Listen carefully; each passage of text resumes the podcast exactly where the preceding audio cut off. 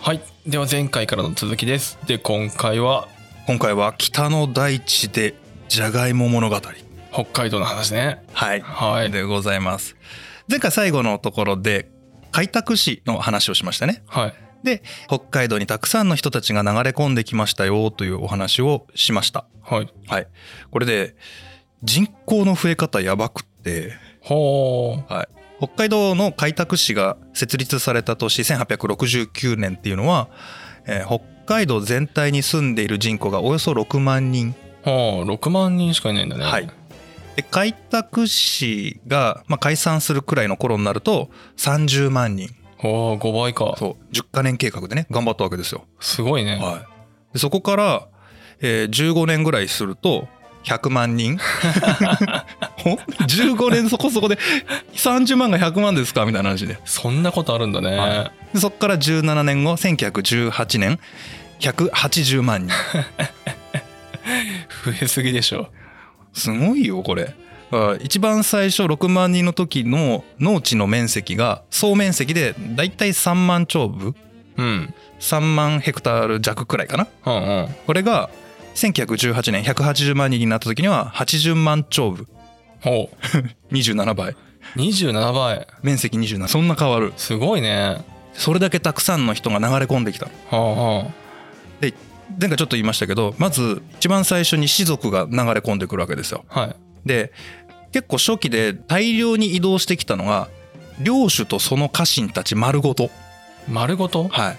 例えば仙台藩の中の、えー白石領とかうん渡り領とかいうふうに今の渡り町とかね白石市とかあるんですけどああそうなんだ、はいその単位で、まあ、要は家臣の中でも重臣が土地持ってるわけですよ。うんうんでここなくなっちゃったんでここのお殿様領主とその配下の家臣たちが根こそぎお引っ越しします。へえ丸ごと来るんだそうなんですよなんでね今でも伊達市っていう市があったりとかへえ札幌市白石区ってあったりとか、へえはいまあ、ちょっと今あえて仙台藩出しちゃったんですけど、うんもうめちゃくちゃいっぱい本州の地名が北海道にあるんですよ。ああそうなんだ、はいなんか加賀にちなんだようなのとかねあるしうんうんうんもうすごいですよ栃木っていう村があったりとか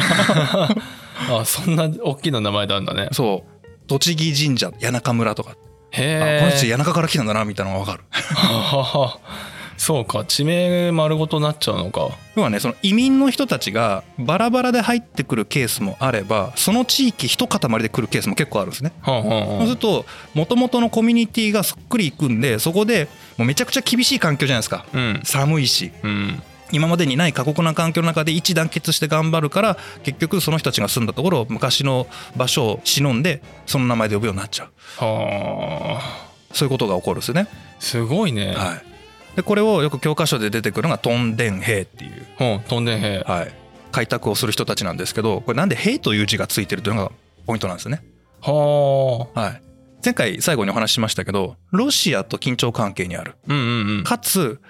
食産工業とともに富国強兵をしなきゃいけない時代うん西欧列強がやってくると。はいはで、えーヨーロッパをはじめあちこちでバドンパチやってる時代ですよまだ。いうんなのでいざ何かあったら兵が必要じゃないですか。確かにでこの土地は唯一中央集権の中で直接コントロールが効く地域なんですよ。おお言ってたねだからここで兵を養っておきたい。うんだからトンデン兵の人たちは訓練と開拓のセットで動いてます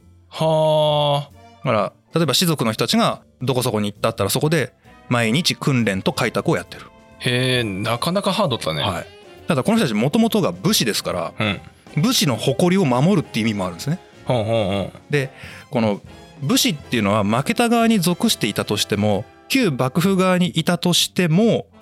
それでもやっぱり国のためにっていう意識がすごく強い人たちなんですよほうほうほう国のために命を投げ出せる人たちまあ元がそうだからね、はいそういうふうに育ってますから、うんでこの人たちから武士という役割を取り上げちゃったわけですよねはいだからそこに兵という役割をもう一度与え直してるんですほうほうこれで彼らのプライドが保たれてここを開拓することがこれからの日の本のためになる私たちが兵になることは国のためになると思って必死で頑張るんですよはすごないあすごいねなんなんこのまっすぐな人たちはあだから桃鉄のトンデン兵カードはあのターン休みなんだねあそんなんあったっけあのある覚えてないトンデンけど兵カードってのがあってはあはあの北海道に飛ばされて開拓してこいっていあほううほうほうほうカードなのよへえ何ターンかね休みになるのようんまあ確かに開拓してるからねああそうあだねのその場所にとどまらないといけないって意味でうん何ターンか休みっていうななんかそこもちゃんとつながってんだなっていううのは思っーんえそんなカードあるの知らなかったたあるあるちなみにこれトンデン兵はじめは元武士の人たちですけど、うんだんだん庶民からもトンデン兵志願して行く人たち出てきますねへえ要はねアメリカ開拓史と一緒ですから、あー未開の地なんで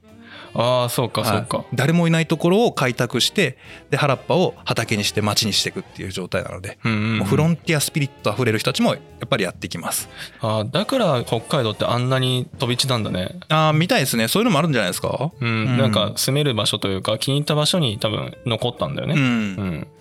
あれね当然ですけど会社組織みたいなねうんもうなんだろう本当アメリカンフロンティアみたいな感じですけど会社作って人も当ててやるみたいな、うんいう人たちも当然出てきますしうん興味深いのが宗教団体、へえ宗教団体はい、理想郷を建設するためにはあ特にあの日本においてはキリスト教がね認められてませんでしたから江戸時代ななのであそこに行けばっていうのもやっぱあるんですねへえこれれあれですよイギリスからアメリカに渡ったピューリタンの人たちに似てますよねなんかうんねうんうんうんだから北海道はフロンティアなんですそういうことだね、はいであとねこれはもう本当運命のいたずらだなと思うのが災害とか天災の影響で土地を追われた人たちは行く場所なくなっちゃったんで北海道に移ったっていう人たちもいますねい、へえそんな人もいるんだ、うんあの奈良県かな十津川豪豪雨大災害とかねはいはいは大雨で町村が丸ごと流れちゃったとかいへえそんなのもあったんだ、はい大地震で亡くなっちゃったとかうんうんあとね足尾銅山足尾銅山聞いたことありますどこかで聞いたぞ栃木県の足尾銅山っていうのは郊外事件で有名になったところなんですよあーあの,、はいあの水俣病と並んでそうそうそうそ学んうだわそうまさに社会の授業であの習ってるはずなんですけど、うんうんこれ栃木県なんですねうんで銅山のところから出てくるそのなんか煙突が高いのが立てるんですけど煙がもくもく出ててでその煙の中に有毒物質が混ざっていたりとかあと、えー渡良瀬川か、うんあそこにえー鉱毒が混ざっている状態で流れていくのでいろんな人が病気になったりして大変なことになると。うんうんうんで他の地域のお銅山なんかは煙突の高さを倍に高く伸ばしてその公害を出さないように工夫するとかしたんですけど足尾に関してはやらなかった。ああそうなんだそしたら公害がどんどんひどくなって政府も大して手を打たなかった。うんで最終的に重い腰を上げた政府がもうこれ水なんとかするしかねえやって言って治水工事始めるんですようんうんでダム作っちゃうのねあ水をせき止めてあはいでそこで栃木県谷中村はダムの底に沈む、ああそういうことなんだ、はい、で行く場所なくなるじゃないですか、うん北海道行ってらっしゃいっつって、へえ随分旅出たね、い、はい、もうサロマ湖の方ですすごい右上の端っこの方ですねおうおうおうだいぶ遠いところに飛ばされちゃいますね、おうああそうなんだ、はい、そういうちょっと悲惨な歴史背景もあったりなんかして、なんか近所に散らばるとこじゃないんだね、はい、北海道まで飛ばされるんだそうだからちょうどね時代がここに合っちゃったんですよあああっちゃった要は北海道のフロンティアっていう時代じゃなければうん他のところが選択肢に上がったはずなんですようんけど今政府としては北海道に移民が欲しい状態なんですねうんうんうんでたまたま土地を追われちゃった人がいたじゃあお金出すから行ってらっしゃいってそういうことね、はいまあある意味都合よく振り回されてしまったっていう部分もあるんじゃないですかねうーんまあ、この事件があった時代っていうのはもう明治時代なので今ご存命の方のおじいちゃんのお話とかひいおじゃいんちゃんのお話とかそんなレベルの近い時代の話ですね最近だね、最近のお話ですうん、はいこういうふうにしていろんな人たちが移民にとして北海道に移り住んだことで1918年は180万人まあ今はね520万人くらいいますけど、あは結構いるね、い、もう一気に急増するわけですようんうん、で困るのが食料問題でしょ急に増えすぎたこんだけ増えたら大変よそうだろうね米取れんのだかそうだね、ら。はい、ということはこれが起こる前要は人口爆発が起こってからだと単純に飢饉が起きるだけだからうんこれが起きる前に行っても大丈夫な状態がないといけないわけですよ。うんバカじゃないんで、そうだね、はい、それをやった人がいるんです開拓史の中にへえ湯地貞元ゆち貞本さんはい湯地貞元さん1843年生まれ、えー出身地は薩摩藩あ薩摩なんだ、はいそうなんです、随分遠いところからはい、西郷隆盛とかね大久保利通とかあの薩摩ですよはいはい、はい、生まれはね結構いいお家の出でお父さんは奥医師の奥医師医師ってあれですねお医者さんですねああお医者さんね、はい奥の院まで入れるお医者さんなのでかなり格上のお医者さんですねああ、そこの長男として生まれますはいなのでまあえー寺子屋やその藩内の学問所で勉強した後はえー21歳になると江戸に出て勝海舟の私塾で学びます、お勝海舟はい、1年間本でね終わって薩摩帰るじゃないですかうん今度は1866年22歳でアメリカへ密留学します、密留学、はい、 まさかの密留学密留学なんですけどこの密留学をさせたのが実は藩なんです、へえ藩がやったの、はい、まだこの時代江戸幕府のある時代ですから幕府の許可がなく国から出ることができるわけないんですようん、ましてや海を渡るなんてありえないですよねうんなんですけど藩が「お前行ってこい」って言ってほう行かせるるんですよしかもあの偽名を作ってねわざわざ工藤十三っていう名前作って「お前は今日から工藤だ」っつってへえでアメリカ行って勉強してこいって、ああそんなことしたんだねそうなんで貞本以外にも何人かまとまっていってるんですねうんでこれね実は背景があってですねうん撮影戦争って聞いたことありますか撮影戦争これすごいですよよくよく考えてすごいですよ薩摩対イギリスっていう戦いですか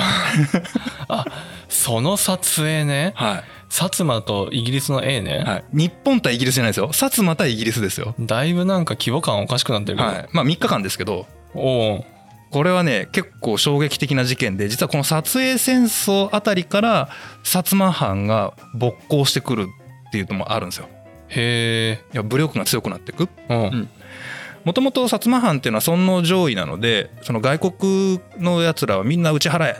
の考え方なんですけどここから尊王攘夷じゃなくなるんですねお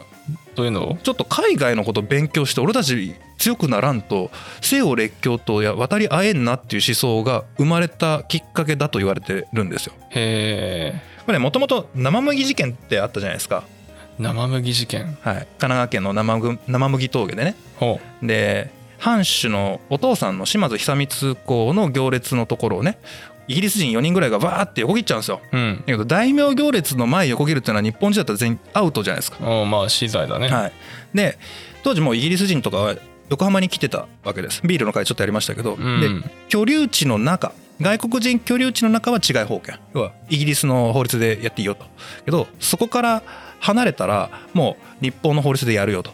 で居留地から離れて動けるのはこのぐらいの距離までだよってちょっとグレーゾーンというかこのグラデーションになってるゾーンがあるんですね、うーんそこの中に生麦峠があるんですよあそうなんだでここでねすげえことを言い出すんですよお前ら何殺してくれとんじゃおそんな法律イギリス人に通じると思うなよみたいなはでも日本の慣例法ではもう切って OK なわけじゃないですか。あうんで揉めるんすけど薩摩は知るかよそんな話ってなってオラが殿様のお父様に対して何してくれとんじゃってなってるわけなんで大体から俺たちのボスは幕府だと。うんうんまあ確かにその通りですよね。まあそうだねほらもう責任取れ言うんだったら幕府に話持ってってくれっつって言ってイギリスが幕府に話をしてでもちょうどその時代ってさあの江戸幕府としてもすごく微妙な時代じゃないですかうんうん開国したばっかりだしそうだねだから「うん分かったじゃあ賠償金払えばいいんだろ」っつって10万ポート払うんですよ幕府が払うん だそしたらさこのイギリスの艦隊横浜港からこの軍艦十何隻とか連れて薩摩まで行くっすねへえでその遺族の養育料は払えとうん 2万5,000ポンドだって言って薩摩まで行ってこう脅しながらあの軍艦のアームストロング砲とかをお城に向けた状態で交渉を始めるんです よもう脅しだねもう完全脅しで、うんそしたら薩摩藩士ぶち 切れるはあっつってうん言ってごちゃごちゃごちゃごちゃしてたらなんかねイギリス側がちょっとやらかすんですよやらかすまあねその交渉するわけじゃないですかその養育料払え要求をうんうんでその交渉も当然決裂して何回もこうやるんですけどその交渉期間中にその交渉を優位にするために薩摩の汽船、まあ、蒸気船ですねうん船3隻を略奪するんですへえ乗っ取っちゃうほうほしたらちょっと有利になるじゃないですかううんっていう感覚があのヨーロッパの戦いでは普通にあるんですよほ武力を背景に交渉するっていう文化はもともとあるんでそのつもりでやっちゃうんですよううんしたら薩摩藩士全員ぶち切るんですよねまあ日本の感覚的にはそうなるよねお前らやりゃったなってそっから戦闘になりますうんでもさ十何隻来て全部鉄鋼艦ですよ周り鉄で覆われてる いわゆる軍艦ではい大砲何門も積んでてアーモンストロング砲があってガトリング銃がこう積んであって日本は肩や反戦がほとんどでみたいなうんそんな状態です よまあ陸対海とはいえはいあのねすごいですよイギリス側の被害船の大破1隻ほ中破2隻う、うん、死者63名はいこれに対して薩摩藩死者1名負傷者6名以上おなんでバリクソ強かった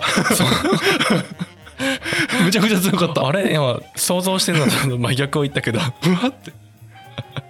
なんじゃこれってほうなってじゃあ一応和平交渉しましょうと終戦交渉しましょうってなるじゃないですかうんそしたらまたね薩摩側が一歩も譲ら んのよ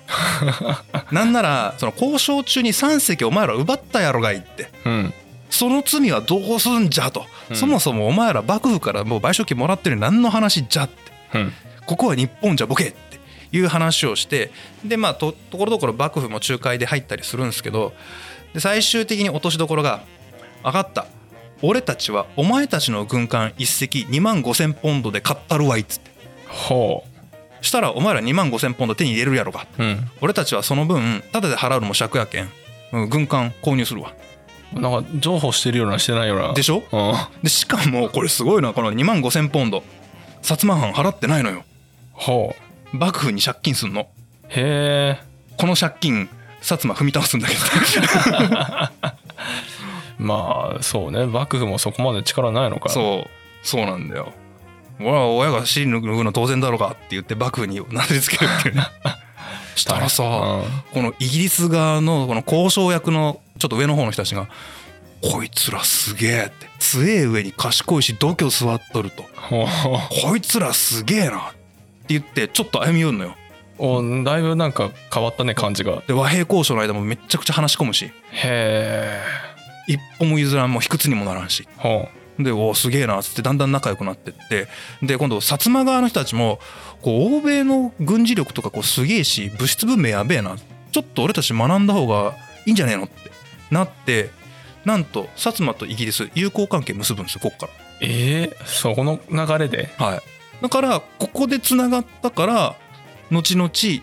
倒幕の時のパワーが海外からやってくるんですよ。はあこっから倒幕の流れに行くのかそうそうそうそうそういうことです。あー随分な下りだねここ結構キーポイントですよね。うんでこの一大事件があったおかげでよし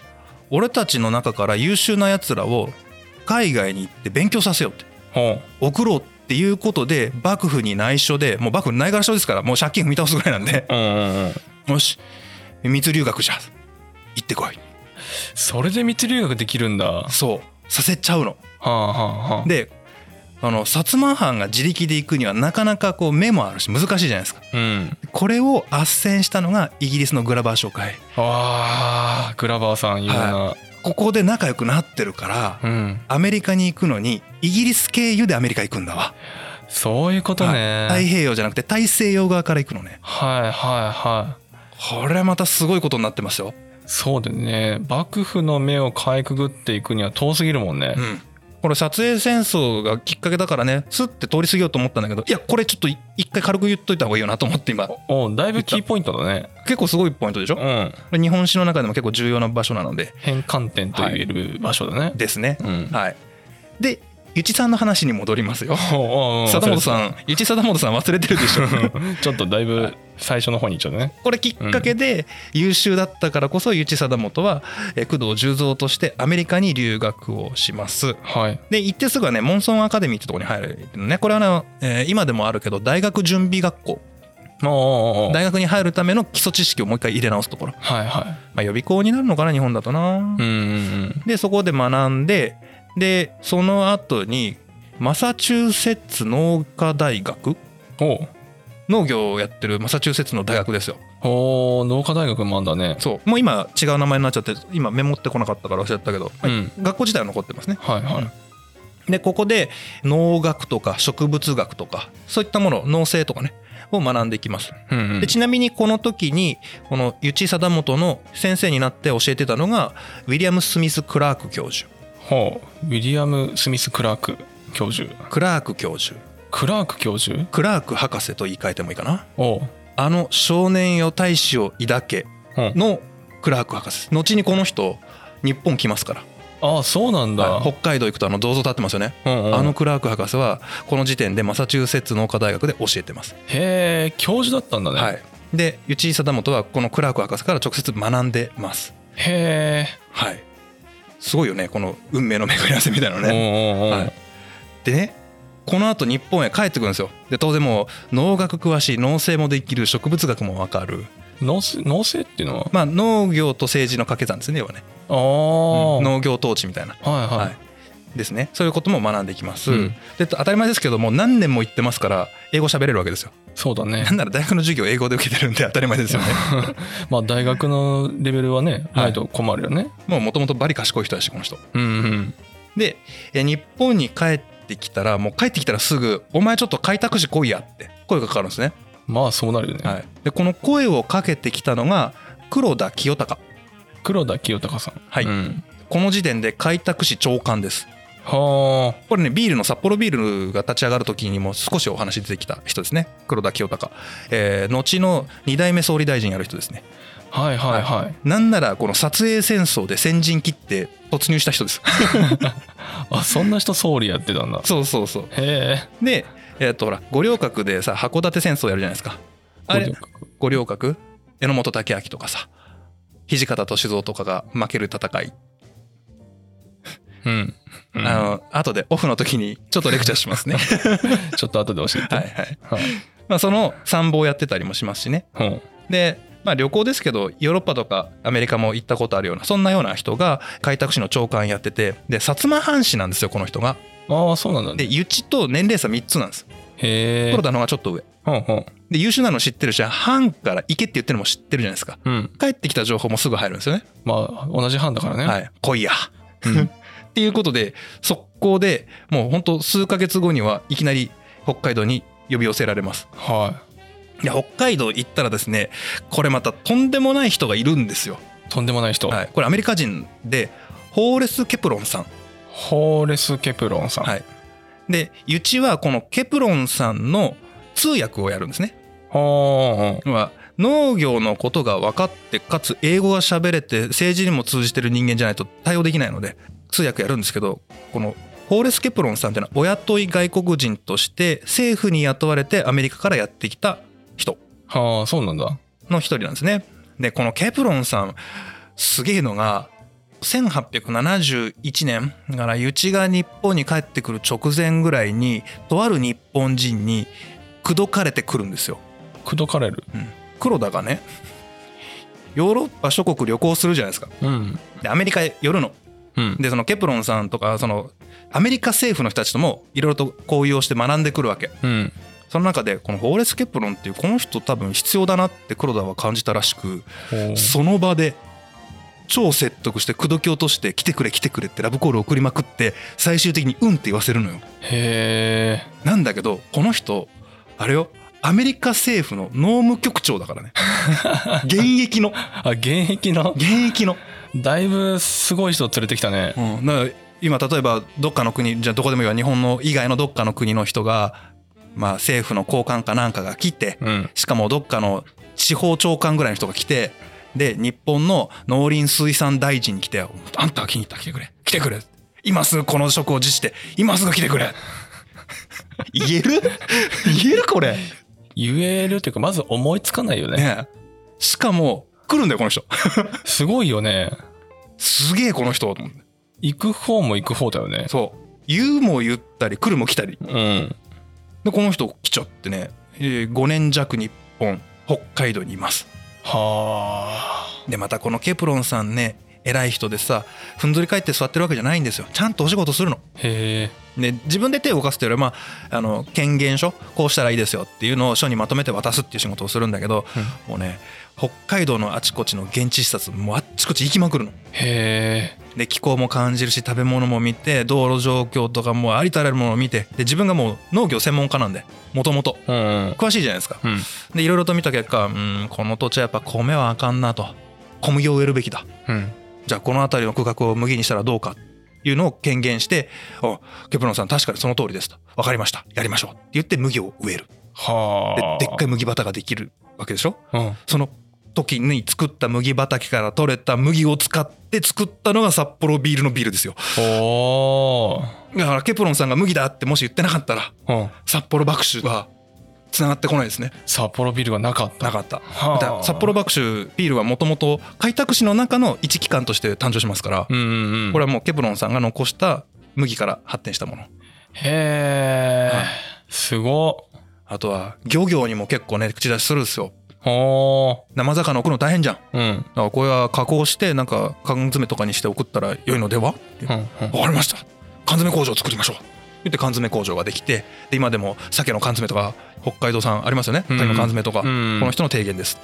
スタートははあ、はいだからちょっと北海道の生産物とかその農業の作り方がアメリカっぽいのはそうこの時にアメリカの文化を持ち込んでるからなんだそうそういうことですそういうことですまさに、なんかこう肌感でさ、うんそういう大規模農業とかさ、うんまあ、と確かに土地が広いからかなとは思ってたけどそもそもアメリカから来てんだもうアメリカ人が直接来てるしかもトップがと農政のトップ来てるそりゃ似るわであの札幌農学校ってできるじゃないですかうん農業教える学校うんうんそれを作ったらいいよって言ってその準備までやって帰るへえすげえやるやることやりきったねあ物流のためにはここ船で航路つないだらいいよとかここ道路作った方がいいんじゃないですかっつってうんでそれは今国道5号線になってるとかねはちゃんと後残ってるんですけどあうんそういうのもちゃんと整備してじゃあっつって帰ってくへえめちゃくちゃいい人はい、でこれをずーっと突き従って動いてるのがゆち通訳だからうんうん日本語わかんないもん、うんほら行く先々ずーっといるし権限書も日本語に訳さなきゃいけないうんずーっとゆちが横にいるのはあほらもうケプロンの考え完全インストールしてるわけですよ、まあカバン持ちみたいなもんなのねそうそうそうまさにうんでこれを生かして七重官業試験場っていうまあなんだろうね農業試験場ですよ言ってみりゃうんうんが今のね七重町っていうところにあるんですけどでこの七重官業試験場の経営を任されるようになっていきます。はいまあね、ケプロンを横で見て学んだことそして自分がアメリカで学んできたことの実践の場ができるわけですね。うんうんでここでいろんな作物を試して植えてみてはこれがいいこれをこうするべきだとかトウモロコシはどうだ麦はどうだじゃがいもはどうだっていうのをずっとこう研究をしてで農業の促進をしていくと。うんうんいうところですね。この七重っていう場所がね、えっと、函館から、えー JR の駅で3つ目ぐらい、そうなんだ、はい、なんでちょっと来たっていうぐらいまああの中だと汚いのかどうかはちょっとあれだちょけい来たくらい、ど うんまあ気持ちね、まあ、JR みの駅で3つ分3つ分なんだぐらいの感覚ですね、うんうん、はい東京の感覚だと狂いますけど 近すぎんね3つじゃそうそうそうそうこうしてるうちにねあのケプロンさん帰ったら翌年ぐらいかなうん今度札幌農学校ができるじゃないですかはいで誰がやんねんってなるんですよほう誰が農業教えてくれんのって確かにそこにやってくるのがクラーク博士うわまたすごい人来たね そう。あれおひお久しぶ りですみたいな先生だよね先生うん来てでまあもう当然ゆうちは知ってる人ですし、うんゆちさだもともう通訳にもなってもらって、うんでまたクラーク博士の教えを教えを受けるというか通訳としてちょっとヘルプをしてねでクラーク博士の教え子たちがわーっと、まあ、約1年間しかいないですけど、うん間にたくさんの人たちを教えていくという状態で意外とねこれで農業に関する知識とか基盤ができるんですよ。そうなんだ、もうゆち貞元の中にもいろいろと構想があるしこれから農業を伸ばしていくぞ農政やるぞっていう土台ができたわけですよね。うんうんでいいなってなって少しずつ伸びてきました。というところで1882年開拓市は解散です。ああそこで解散、はい、だって10年だもん。そうかえ本当に10年で解散なんだね、 72年から82年でピタッと終わるんですよ。へえでなんでこれ終わったかっていうとうんもうそれよりもっと前の段階でほ本州では廃藩置県終わって県で動き始めてるんですよ。うんうんううん県知事今でいう県知事ですけど県令っていう人がいてね県として動いてるだから82年で開拓市解散してじゃあ北海道も都道府県制にしましょうということで県になりますうんでこの時できた県が、えー根室県函館県とかそ札幌県っていうこの3つですねあてか北海道の中も県だったんだ県ですへえで道庁が真ん中にあってそこでその3つの県を統括して本部と本部というか中央とつなぐみたいなああまああの中部とかあの中国地方とかあーそんな感じですそ感んな感覚じでですねはいうんで3つの県でやるんですよはでこの時由知貞元はいうん根室県令になります根室県連県令令はね令和の令ですけど、うんへまあ、今でいう県知事えただ今の県知事ってさあの選挙で選ぶじゃないですか、うん違うんですよこれこの時代はあそうなんだ政府から直接任命されるんです、へえまあやってくれっつってあまだ出来たてだからかはいこれお茶の会でちょっと出てきた中条景明も県令依頼が来ますよねうんうんうん即答で断ってますけど、まあ断ってたね、 はい、ゆちはちゃんと受けますあそうなんだ、はいゆちは志持って受けるんですよはというのもこの根室県という場所がですねかなり当時何もない あ 何もなかったんだもう北海道の右側のなんかだだっ広い荒野なんですけど人口1万7,000人しかいないみたいなあスカスカだねもうすっかすかほとんど未開の地みたいな状う態、んでその土地でやってる産業といえばほとんど漁業、あ漁業なんだ、うんで農業はあまりやってない寒いしそう物育たんし開拓してないしまだうんうんどうするよってどうやって生きていくよって言ったらもうお米はね海運で道内の南の方とか青森からまた運んでくるのよおおーで魚も別に大して加工してないからちょっと運んで売って終わりみたいなはいはそりゃ貧しいわなみたいな状態ですよいおーそうだねでずっと農業試験場で働いてきてそのままケプロンとかクラークに農政を学んできた貞本がそのままほっとくわけないじゃないですか、そりゃそうだね、はい、何植えるっておおーじゃがいも植えやってそこでじゃがいもか多分ね麦とかも植えてたんですね少しはう、ん、けどいろいろとや研究して実験した結果今は麦もやるけどじゃがいもも力入れないとここの土地のバランス取れんとうんうんいうことでじゃがいも奨励をやり始めますはあで初めはこうやろうぜみたいな感じで言うんですけどまあね皆さん動かないんですよ おーそうなん だだって漁師だよ 漁師にじゃがいも植えろっつうんだよ確かに動かんよね普通に動かないねうーんしょうがねえなお前ら何何がダメなのって言ったら「うーん俺たち農業やったことないし道具もねえし」分かったじゃあ種と農具渡す」って言って各家庭にね、えー農業器具とえー植物の種とか種芋とかバーって配るうんうん「どうだ?」っつって「うんなかなか動かんな」「あた農業十字命令を出す」っていきなり狂犬発動するのまさしく狂犬だね、はいい、きなりいきなり上から来るんだねそのそのう時ーんはってもう多分うーんってなったんだろうねもうどうにもならんと思ったんだどようねにもならんっつって「うーんもうやれいいから」うんでもじゃがいもう農業なら何でもいいけどじゃがいもやろうぜってそこでもう一回じゃがいも奨励を出すのね、うんなんて迷惑な命令だとうんうんおららんとんな俺ら魚取ってんのにんな無茶なこと言いやがるこのうんとあんたしょうがねえなってまあでもまあ命令だからやるかなって言ったら夜中になってコンコンコンコンはーいどちらさんって「ゆちです」ってへえ来るのよ来るの来るの県知事がどこのゆちさんだいってガラガラって開けるじゃないうん県令 なななんですか手にはじゃがいもの種芋を持ってねうん説得する